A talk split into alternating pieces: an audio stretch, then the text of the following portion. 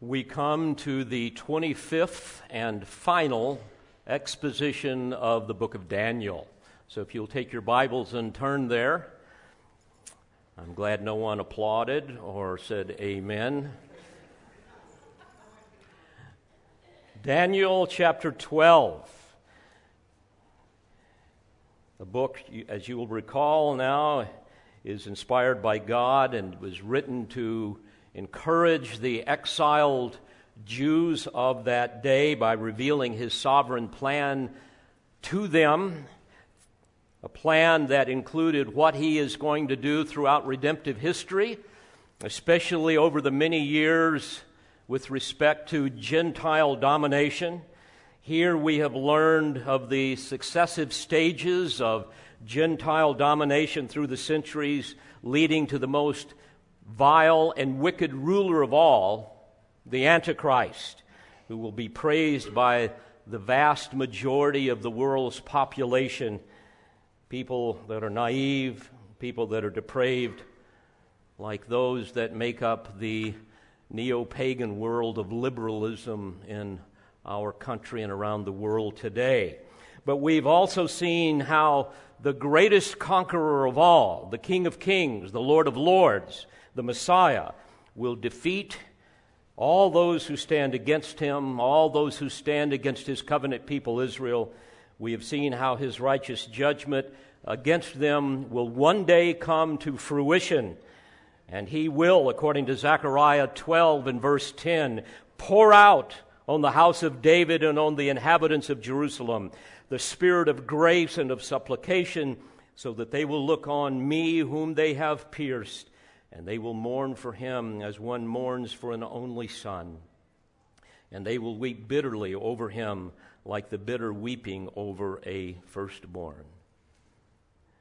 And over the course of this study, we have been immersed in grand truths with respect to the holiness of God, the majesty, the transcendence of God, the sovereignty of God, His faithfulness, and His love towards all of the redeemed. And what a comfort to know that our God is the unassailable sovereign over all of His creation, that His kingdom purposes cannot be thwarted by man or by devil. And as we have seen, a day of divine retribution is coming. A day of judgment is coming upon this earth. Now, while such a claim may cause liberals to hyperventilate on their yoga mats and choke on their Starbucks, nevertheless, it is the truth. And we must proclaim that truth to them that they might know the one true and living God through faith in the Lord Jesus Christ. Now, before we examine these final verses in Daniel, I wish to answer a criticism that occasionally comes my way from listeners outside the church. They are probably listening today. And that criticism is basically why do you interpret Bible prophecy literally rather than figuratively, rather than spiritually? And indeed, I believe the prophetic scriptures, like all scriptures, should be interpreted in a literal, in a normal, natural way, in a sense that is consistent with the original intent of the author, the Old Testament authors. Of course, taking into consideration figures of speech and symbols.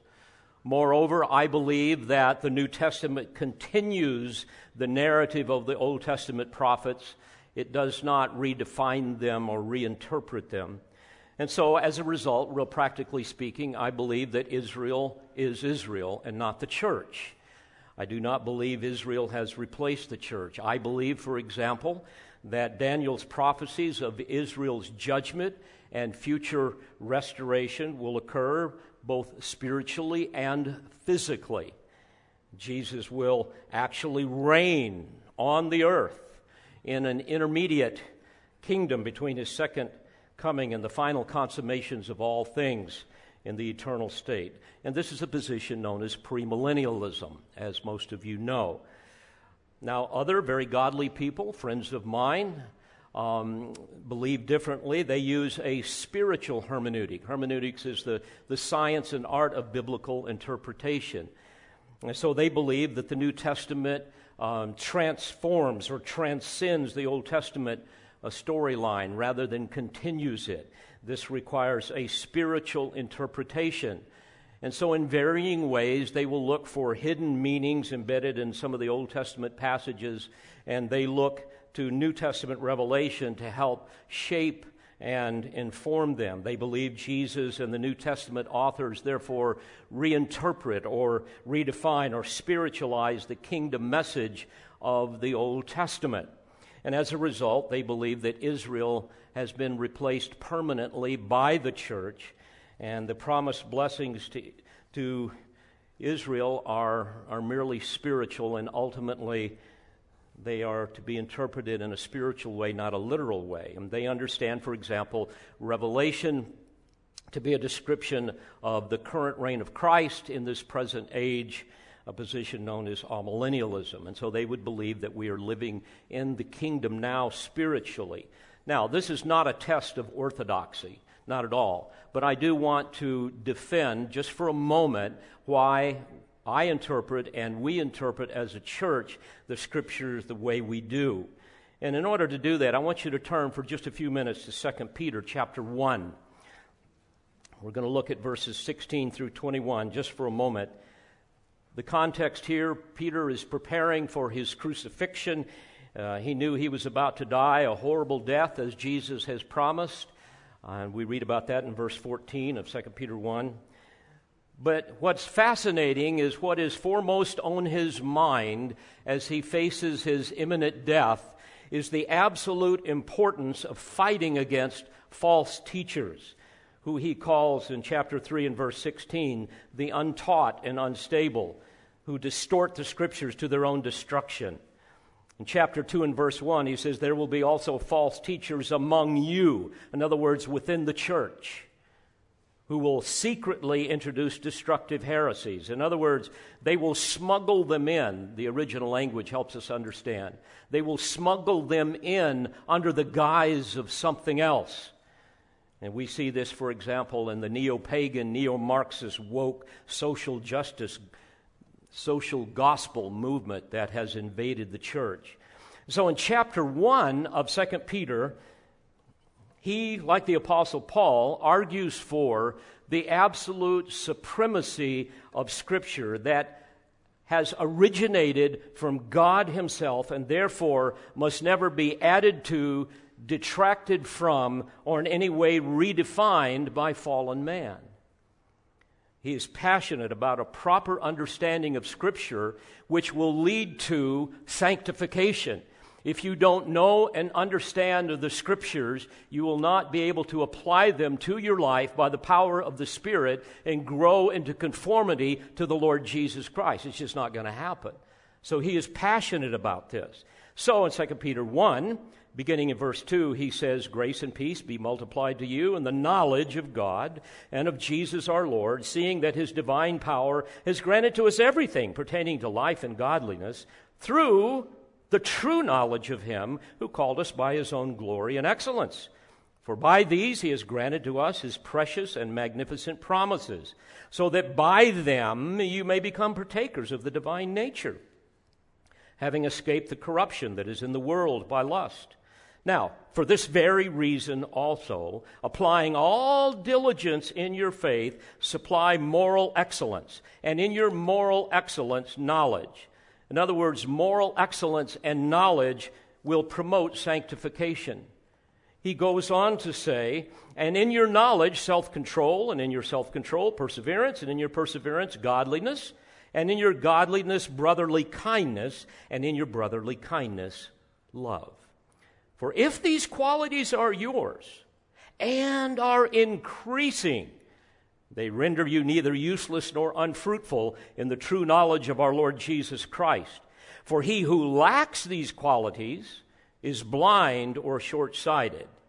In other words, like the false teachers, having forgotten his purification from his former sins. Therefore, brethren, be all the more diligent to make certain about his calling and choosing you. For as long as you practice these things, you will never stumble. For in this way, the entrance into the eternal kingdom of our Lord and Savior Jesus Christ will be abundantly supplied to you.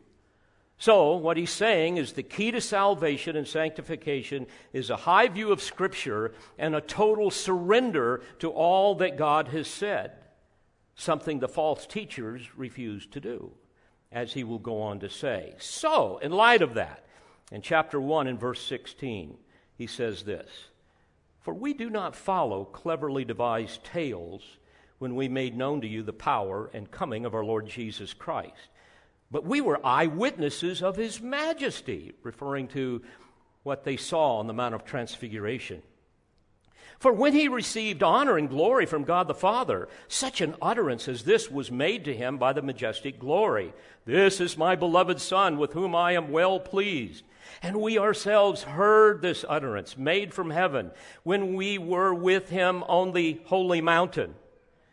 And then he says this So, or it could be translated and, we have the prophetic word made more sure. Prophetic word refers to the declarations of the mind and the will of God in Scripture.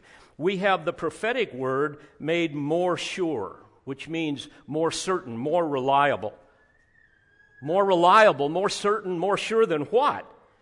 And the answer is our own perceptions our own experience, what we saw with our own eyes, what we heard with our own ears. In other words, what he's saying is, friends, Scripture is more reliable than anything you know or anything you think you know, anything that you have ever experienced. And we all know that when we relay something that we've experienced, we always leave something out that we forgot or we may distort something or whatever. Not Scripture. It is absolutely pure. Scripture is breathed out by God. And so the omniscient one who cannot lie is the one who speaks. And his infinite perfections in his character, his very honor is at stake in his word. And that's why he goes on to say, to which you do well to pay attention. Pay attention literally means to be consumed, to be controlled by as to a lamp shining in a dark place. If you've ever been in a pitch black cave, you know what it's like. You follow the light if you see one. And obviously, the unregenerate, they grope in the darkness of their own depravity and in the world, and only a fixed focus on the Word of God, on Scripture, will give them the light to see Christ and to make their way to glory by faith in Him. So we are to pay attention to this light until, he says, the day dawns, referring to the eschatological day of Christ. We read about that, that same phrase in Zechariah 12 eh, through 14. And the morning star arises in your hearts.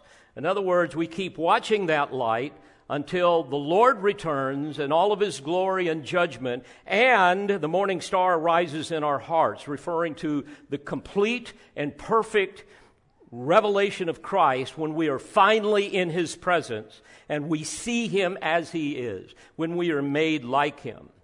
So, what Peter is saying is Scripture is more sure, it's more certain, more reliable than anything you have ever experienced, anything you have ever thought, anything you have ever conceived, anything you have ever imagined. Now back to 2 Peter 1:20. He says, "But know this first of all, that no prophecy of Scripture is a matter of one's interpretation.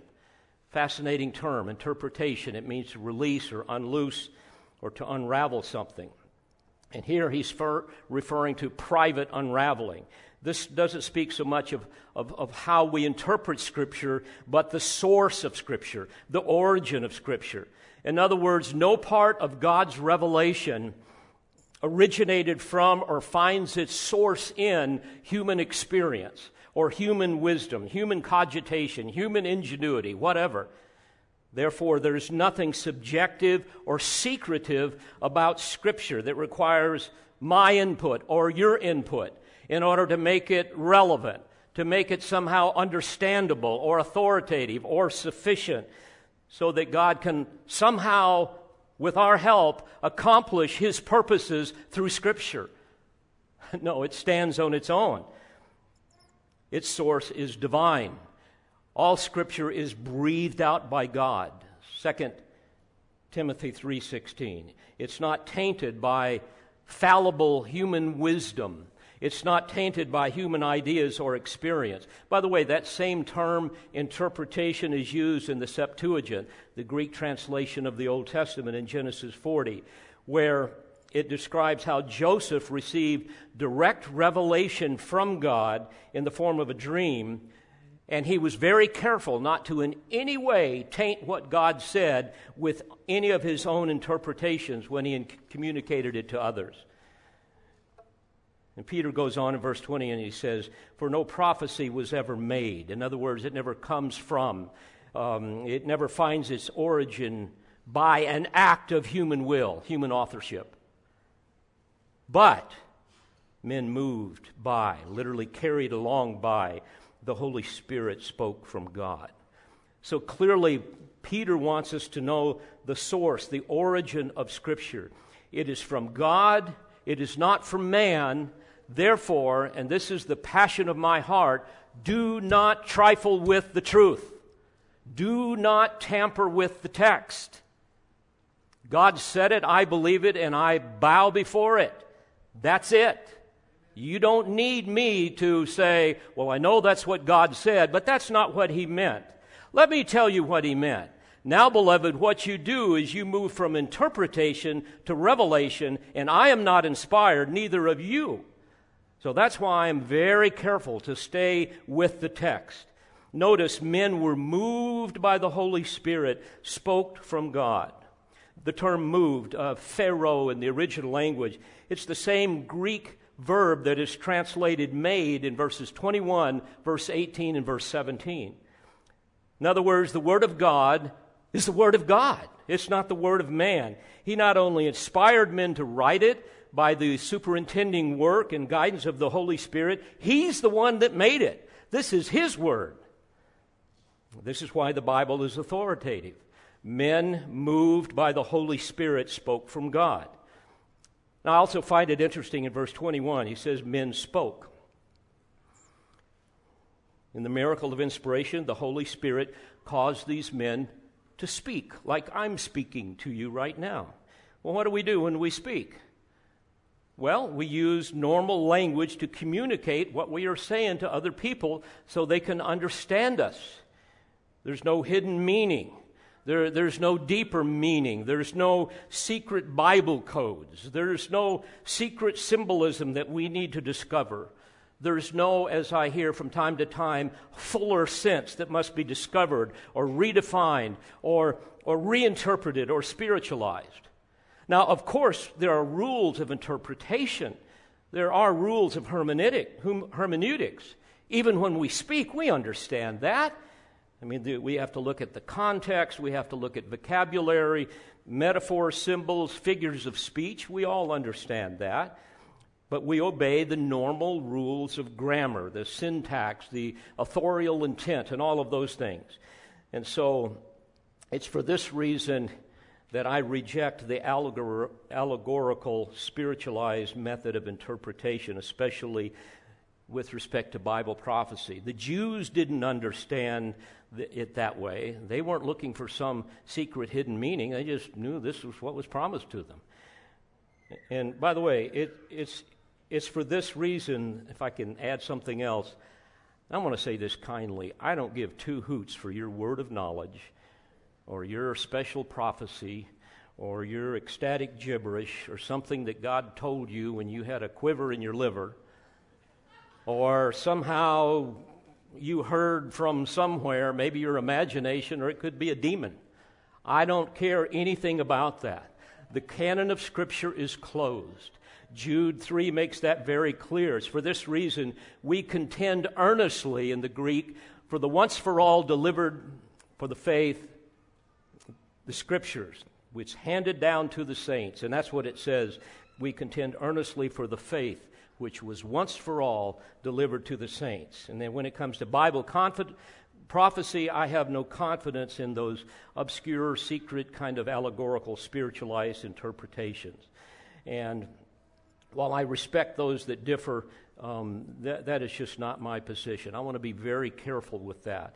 In Revelation 21 18, we read, I testify to everyone who hears the words, this is actually 22 18. I testify to everyone who hears the words of the prophecy of this book. If anyone adds to them, God will add to him the plagues which are written in this book. And if anyone takes away from the words of the book of this prophecy, God will take away his part from the tree of life and from the holy city which are written in this book.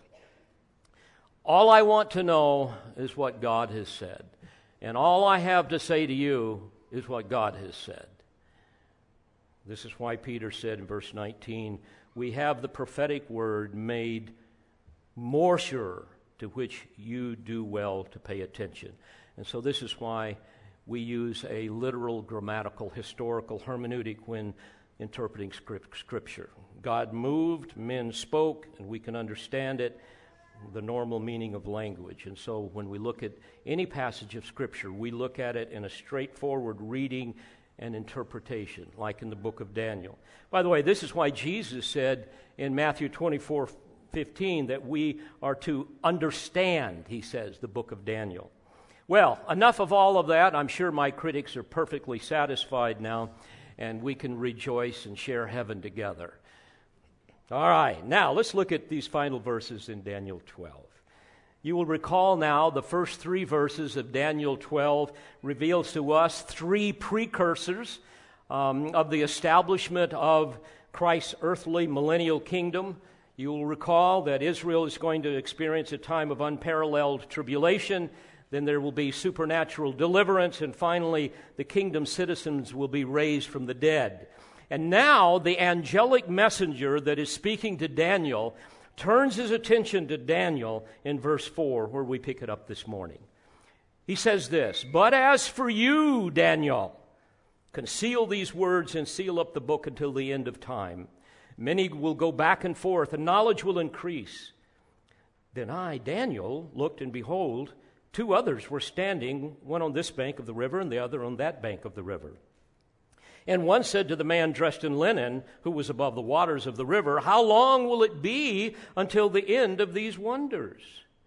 I heard the man dressed in linen, who was above the waters of the river, as he raised his right hand and his left toward heaven, and swore by him who lives forever, that it would be for a time, times, and a half a time. And as soon as they finish shattering the power of the holy people, all these events will be completed. As for me, I heard, but could not understand. So I said, My Lord, what will be the outcome of these events? He said, Go your way, Daniel, for these words are concealed and sealed up until the end time. Many will be purged, purified, and refined, but the wicked will act wickedly. And none of the wicked will understand, but those who have insight will understand. From the time that the regular sacrifice is abolished and the abomination of desolation is set up, there will be 1,290 days. How blessed is he who keeps waiting and attains to the 1,335 days. But as for you, go your way to the end, then you will enter into the rest and rise again for your allotted portion at the end of the age. Now, here, beloved, I believe we have a chronology of the Great Tribulation. Let's look at it more closely. In verse 4, but as for you, Daniel, conceal these words. It literally means I want you to preserve these words. I want you to protect them. them. They are prophetic, divine, inspired revelation. Do this, he says, until the end of time. Seal up the book, he says. Close up. That's what it means.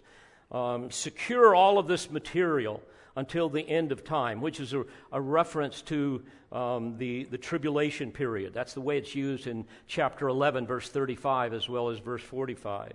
And then he says something fascinating. He says, Many will go back and forth, and knowledge will increase. The concept of going back and forth is the idea that they're going to run about trying to find answers to explain all of the chaos and judgment that's coming upon the world during the time of tribulation. And he says, As they do so, knowledge will increase. In other words, they are going to read, Daniel, what you have preserved to the end, and their knowledge concerning what God has promised will become clear to them. Verse 5 Then I, Daniel, looked, and behold, two others were standing, one on this bank of the river, and the other on that bank of the river. He's referring to two other angels. This is similar to the vision described in chapter 8, verses 13 through 16. And evidently, these two angels, who are lesser in status to the grand angel that's dressed in linen who was above the waters of the river, as we will read, evidently, these two angels were talking about God's plan as it relates to the affairs of men. And so they asked this question and one said to the man dressed in linen, one of these angels said to the more glorious angel, who was above the waters of the river, How long will it be until the end of these wonders? In the context here, how long will it be till the end of Daniel's 70th week, the end of the tribulation? Now, I want to pause for a moment because I'm always fascinated with angels uh, especially their curiosity. Uh, in 1 Peter 1.12, we read, It was revealed to them, it referring to the sufferings of Christ and the glories to follow in verse 11. It was revealed to them, referring to the Old Testament prophets, that they were not serving themselves, but you in these things which now have been announced to you and through those who preach the gospel to you by the Holy Spirit sent from heaven. These things, catch this now, into which angels long to look. I mean, think of all the righteous men and women of the Old Testament who longed to understand those things that were revealed, even those things that they had written. But now we have seen these things, we have heard these things, we, we understand who Christ is. Now, think about this. Even the angels who are not recipients of redemption. Even the angels long to look at what God has done, what He is doing, what He is going to do through Christ Jesus our Lord. And again, you think about it, I mean, they're, they're all around us, watching us, doing. I, I can't wait to get to heaven. In fact, I, I can't wait to meet my guardian angels and, and apologize to them for what I put them through. But, but they're longing to look at these things. Even the Old Testament prophets, he, even Daniel, as we, as we see here in this text, he, he didn't understand all of it, and he wanted to know more. But think how much more we know now, and how much more is yet to be revealed in glory one day. And we get a flavor of this in Daniel 12 6.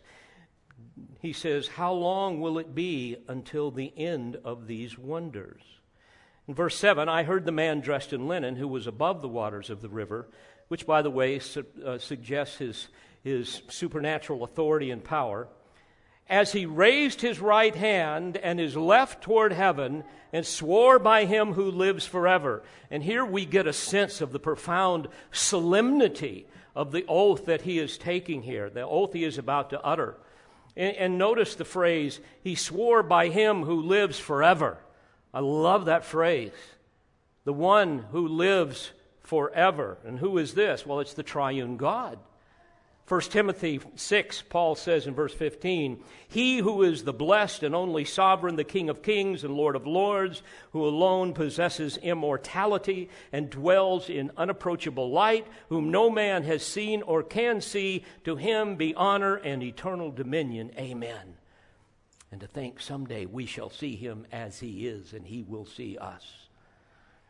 We see a similar scene, by the way, in Revelation 10, beginning in verse 5. Then the angel whom I saw standing on the sea and on the land lifted up his right hand to heaven and swore by him who lives forever and ever, who created heaven and the things in it, and the earth and the things in it, and the sea and the things in it.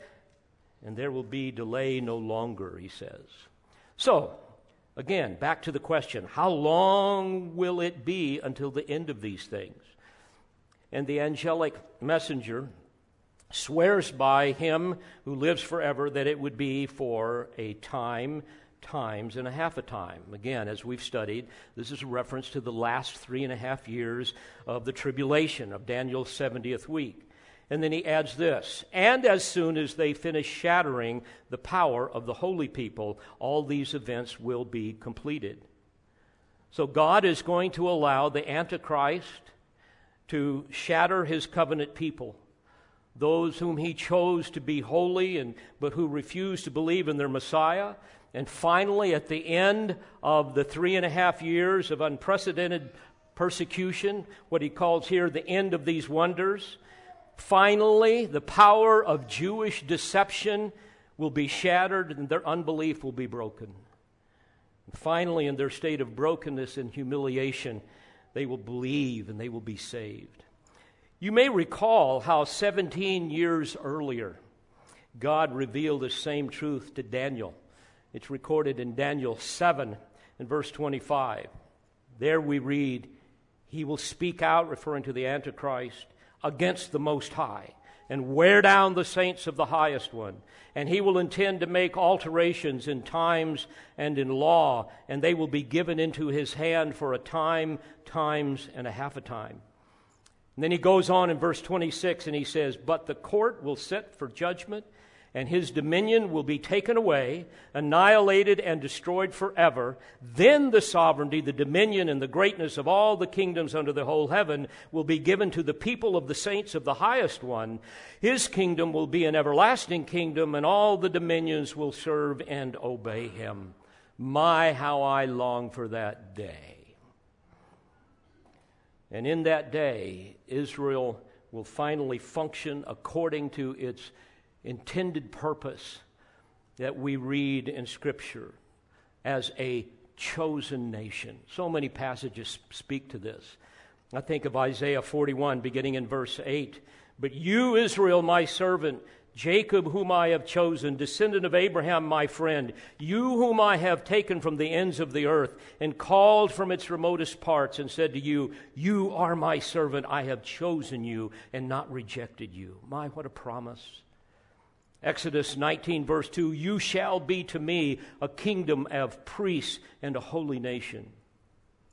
At this time, dear friends, Israel will finally enjoy world supremacy in the coming kingdom, where it will fulfill its grand purpose of being a blessing to all of the nations of the world, as asserted in the original covenant that we read in Genesis 12 and verse 3 where God says, And in you all the families of the earth will be blessed. Now, some will ask, and appropriately so, what about the church age? What about us, the church, where we live right now? Well, this, this needs to be seen, the church age needs to be seen as an ongoing fulfillment of Old Testament prophecy that is going to culminate in the Messianic kingdom. We are not some disconnected, disconnected parentheses. No, no, not at all. The church shares in the promises of Israel, but not in her unique identity as a chosen nation. There is a distinction here. You will recall in Romans 11, beginning in verse 16, Paul described Israel as the natural branches from a cultivated olive tree, some of which have been broken off uh, for the present time due to, quote, a hardening of heart. And Paul also reminds the Gentile church that we are the wild olive branches. We are the ones that have been grafted into, quote, the rich root, referring to the rich root of Abrahamic covenantal blessings and privileges that God promised to him. So indeed, the church shares these promises with Israel, but never takes her place as a nation. And despite their rebellion, God has not abandoned his chosen people. Paul understood this. You will recall in Romans 9, he speaks of Israel's election. In Romans 10, he speaks of Israel's defection. And finally, in Romans 11, he speaks of Israel's salvation when the Messiah returns. And what an amazing story it all is, right? This is his story, the story of Christ, with Israel being a magnificent object lesson of how God deals with all mankind. He saves some, He judges others, all to reveal His glory through the Lord Jesus Christ, who is both lamb and lion. So again, back to the question in Daniel 12:6. How long will it be until the end of these wonders? Answer, for a time, times and a half of time. And as soon as they finish shattering the power of the holy people, all these events will be completed. Folks, it's important to remember that God revealed these events to Moses. We read about this in Leviticus 26 as well as Deuteronomy 28 and 38 or, or 30. And repeatedly he speaks about it in Isaiah. For example, in chapter 4 of Isaiah, beginning in verse 3, it will come about that he who is left in Zion and remains in Jerusalem will be, Jerusalem will be called holy. Everyone who is recorded for life in Jerusalem. When the Lord has washed away the filth of the daughters of Zion and purged the bloodshed of Jerusalem from her midst by the spirit of judgment and the spirit of burning. Another one in chapter 6 of Isaiah, beginning in verse 11. Then I said, Lord, how long? And he answered, Until cities are devastated and without inhabitant, houses are without people, and the land is utterly desolate. The Lord has removed men far away, and the forsaken places are many in the midst of the land. Yet, and here's the promise, there will be a tenth portion in it. There's always going to be a remnant, and it will again be subject to burning like a terebinth or an oak whose stump remains when it is felled. The holy seed is its stump. Likewise, Isaiah chapter 26, beginning in verse 20. We read, Come, my people, enter into your rooms and close your doors behind you. Hide for a little while until indignation runs its course. For behold, the Lord is about to come out from his place to punish the inhabitants of the earth for their iniquity. And the earth will reveal her bloodshed and will no longer cover her slain. We read the same types of promises in Jeremiah 30. We read about them in Zechariah 11, Zechariah 13, Zechariah 14, and in Jesus' Olivet Discourse in, in Matthew 24 and 25 and Luke 21. And this will continue as Jesus declared in Matthew 23 39, until Israel finally cries out, Blessed is he who comes in the name of the Lord. Only then will they enter into their millennial rest, according to Isaiah 40 and verse 2, having received of the Lord's hand double for all her sins. Oh, dear friends, what a picture of, of God's judgment on sin and disobedience, as well as his blessings on faith and obedience.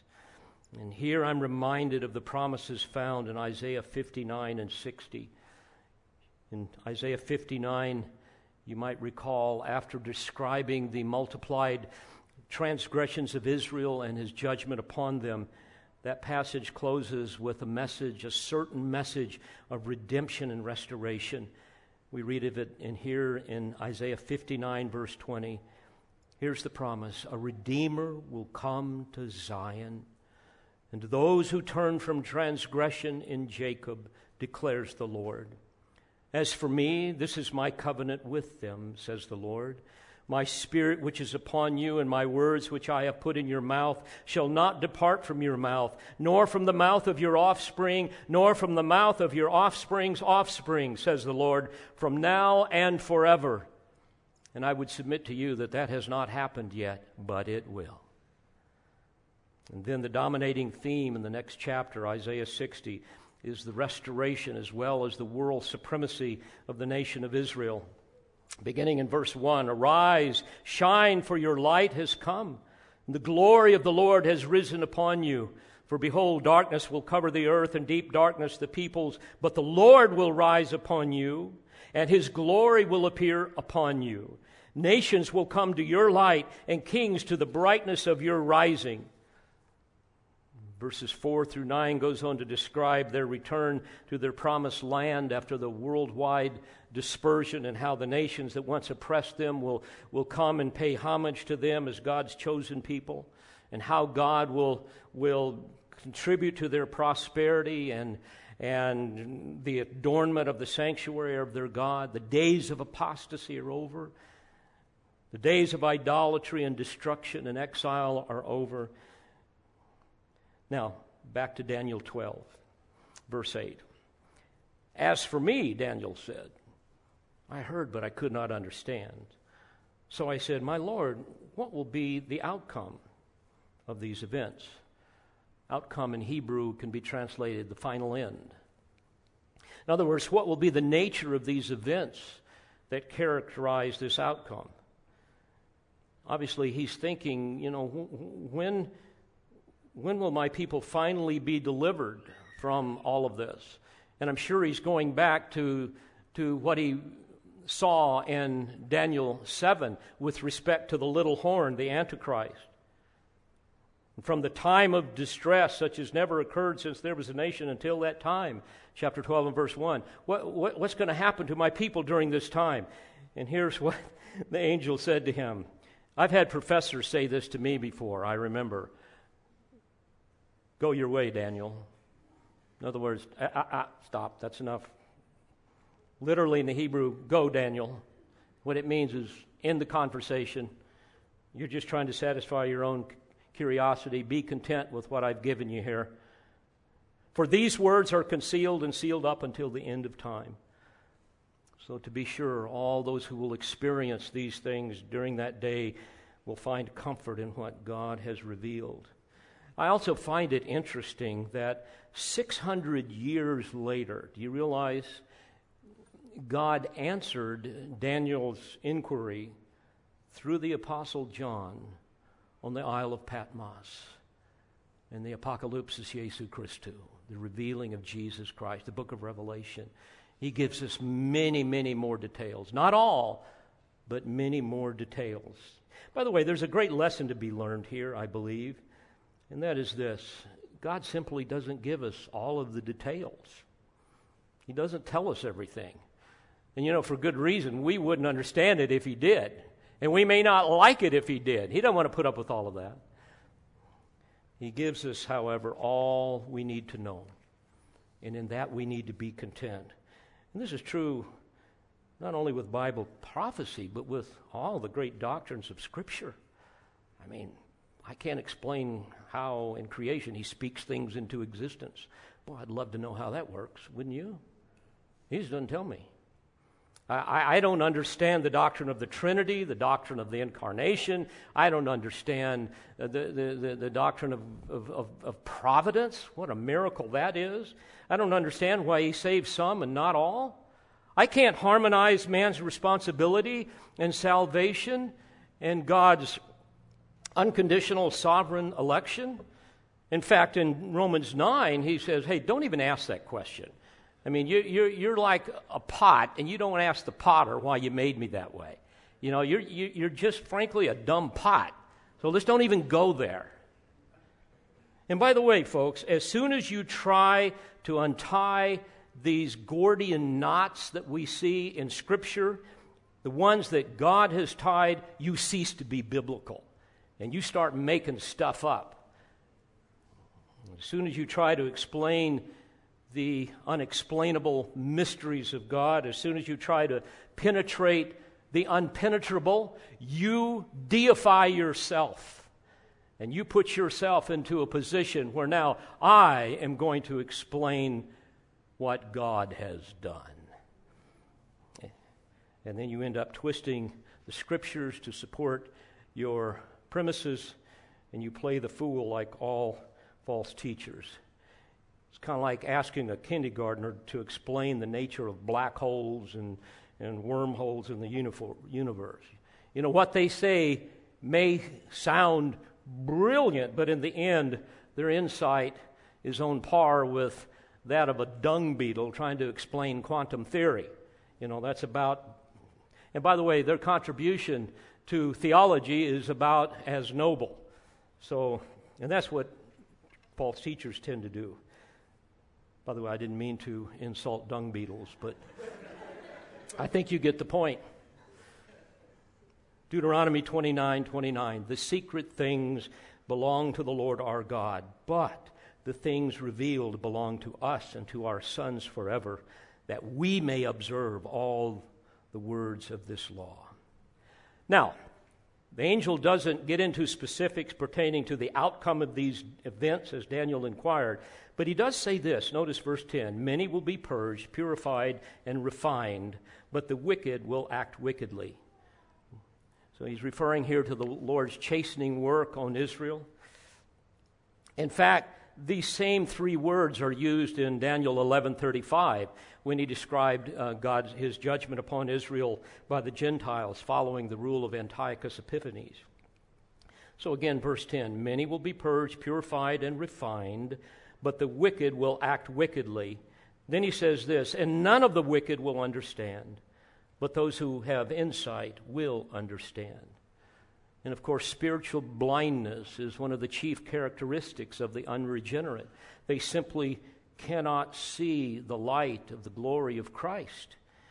Jesus said in John 9:39, speaking to the Pharisees, "For judgment I came into this world so that those who do not see may see." And he adds this, that those who see may become blind, which is an ironic way of him saying those who think they walk in the light, but in fact walk in the darkness, will be those that I will further harden. Because of their rebellion, he judicially hardens the hearts of those who hear the truth and reject the truth. It's for this reason in 2 Timothy 4 4, Paul tells Timothy and all of us that that the unregenerate will turn away their ears from the truth and turn aside unto myths. And the grammar there suggests that they will do this without an awareness of their desertion, and then they will become consumed by the lies that they embrace. By the way, how else can you explain the stuff that we see in our world today? Just absolutely amazing. I mean, now we've got drag queens and so called churches leading children in Bible studies. I've heard of sermons where they're trying to explain to the congregation how we need to be careful not to misgender some, you know, male buttercup who thinks he's a female, or some controlling feminazi who thinks she's a man. You know, I mean, it's just, it, it's just beyond our ability to comprehend. These people need Christ, dear friends. And only He can give them the light of truth. It's for this reason that Paul says in 1 Corinthians 2:14, a natural man does not accept the things of the spirit of God, for they are foolishness to him and he cannot understand them, for he is spiritually appraised. Scripture's not their spiritual authority, they are, as well as the culture in which they live, which denies and distorts the truth. So, back to the text as we wrap it up this morning. When the Antichrist seizes control, and these catastrophic judgments come upon the world in the tribulation, especially upon Israel. Verse 10 says, Many will be purged and purified and refined, but the wicked will act wickedly, and none of the wicked will understand, but those who have insight will understand. In other, in other words, the elect of God, by His grace, will turn to the truths of Scripture. They will be saved. They will turn to Daniel's prophecies. They will be able to embrace the truths that God has revealed. According to Zechariah 13 and verse 8, we know that one third of the Jews will survive. That means two thirds will be killed. He says there, Zechariah 13, 8, and I will bring the third part through the fire, refine them as silver is refined, and test them as gold is tested. They will call on my name, and I will answer them, and I will say, They are my people, and they will say, The Lord is my God. So I'm sure Daniel is comforted now with this, information that those who have insight will understand, that his people will be able to understand what God has said. They will be able to read these prophecies that he must now conceal. And then the angel adds this in verse 11. From the time that the regular sacrifice is abolished and the abomination of desolation is set up, now we know that. That's when the Antichrist establishes himself to be God and defiles the restored Jewish temple. You read about it in Daniel 9 27, Matthew 24 15. When that happens, he says, there will be 1,290 days. Now, what's interesting here is in other places we know that the Great Tribulation is three and a half years, 1,260 days. Time times and a half a time. Daniel 7.25, for example. Revelation 11.3 and 12.6, it is 1,260 days. So what's the deal here? Is this a misprint?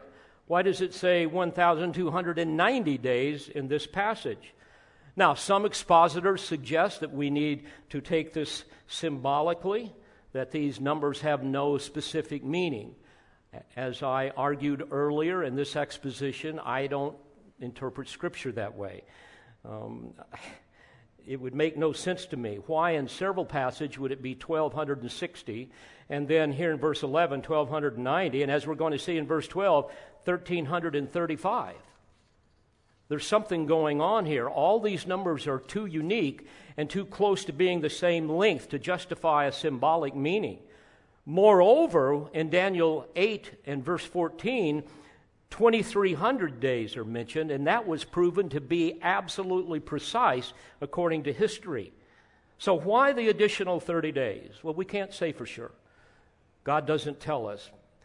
But I think it is reasonable to say that given the unimaginable destruction and carnage upon the earth that will exist when Christ returns and as a result of his return, this is probably a time period needed to do one of two things, maybe both. First of all, it may be a reference to a 30 day period for cleansing or purifying the temple of God, as did Judas Maccabeus and his army uh, did after defeating Antiochus Epiphanes in 4 or 164 BC after they defiled the temple. Read about that in 1 Maccabees 4 verses 36 through 51. We also know, for example, in 2 Chronicles 30, beginning at verse 2, we read about something similar when King Hezekiah postponed the celebration of the Passover for one month quote, because the priests had not consecrated themselves in sufficient numbers, nor had the people been gathered to Jerusalem. Thus, this thing was right in the sight of the king and all the assembly. It might also require another 30 days needed to complete the judgment of Christ to determine who will be permitted to enter the kingdom and who will be not permitted. We read about that in Matthew 25, 31, and so forth. Both of these are possibilities. We can't say for sure. But then he says this in verse 12 How blessed is he who keeps waiting and attains to the 1,335 days. Now, let's look at this closely just for a moment. Keeps waiting. It could be translated one who keeps waiting earnestly. That's the idea in the original language. And the term attains to comes from a root word that means to touch. And here, the imperfect form of this means he will touch. In other words, he will gain with effort. So, a paraphrase of what is saying here is this How blessed is he who keeps waiting earnestly and is finally able to touch the 1335th day. Hmm. Why 133.5? I mean, come on, that's 45 days longer than the 1,290. 75 days longer than the 1,260 day duration of Daniel, the end of Daniel's 70th week. So, what's going on here? Well, once again, God doesn't tell us, but I think it's safe to assume that this will be another 45 days that is necessary for God to establish the govern- governmental aspects of Christ's reign, his rule, and a time to place all of the kingdom's citizens, all of us, in our proper realm and how we are going to function, place us in the regions of our inheritance, and so forth. And we get a hint of this in verse 13. But as for you, go your way to the end. Go your way to the end. Technically, here, the imperfect word go, go, parallels the same term in verse 9 where he is told, Go your way, Daniel, in this conversation and so forth. Um, and so it's, it's here he says, Then you will enter the rest and rise again for your allotted portion at the end of the age. And so I believe it's referring to that same type of thing. Um, after the tribulation days are complete, Daniel, along with the Old Testament saints, are going to be resurrected. They're going to be given their allotted portion in the millennial kingdom. You will recall in Colossians 1 and verse 12, Paul says, Give thanks to the Father who has qualified us to share in the inheritance of the saints in light. The term inheritance, kleros in the original language, speaks of an allotment, especially according to the terms of a will. Do you realize the Father has a will and a portion of it has your name on it, has my name on it, the saints in light?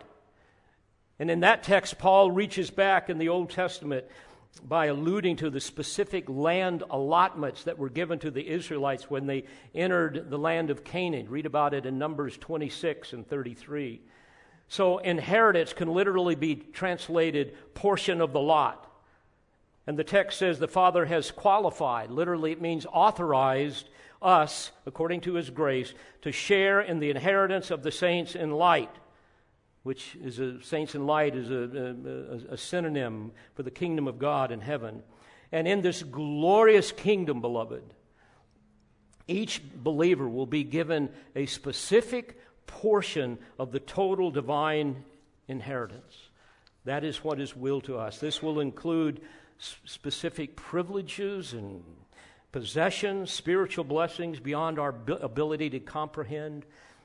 Colossians 3:24 we read know that from the Lord you will receive the reward of your inheritance. My, I can't wait. Ephesians 1:11 because of our Father's great mercy we have obtained an inheritance. Hebrews 9:15 those who have been called may receive the promise of the eternal inheritance. And I especially rejoice in what Peter said that we have hope to obtain an inheritance 1 Peter 1 4, which denotes property, denotes possession. Oh, dear Christian, may we all dare to be a Daniel in these difficult days, knowing what God has promised, what is coming.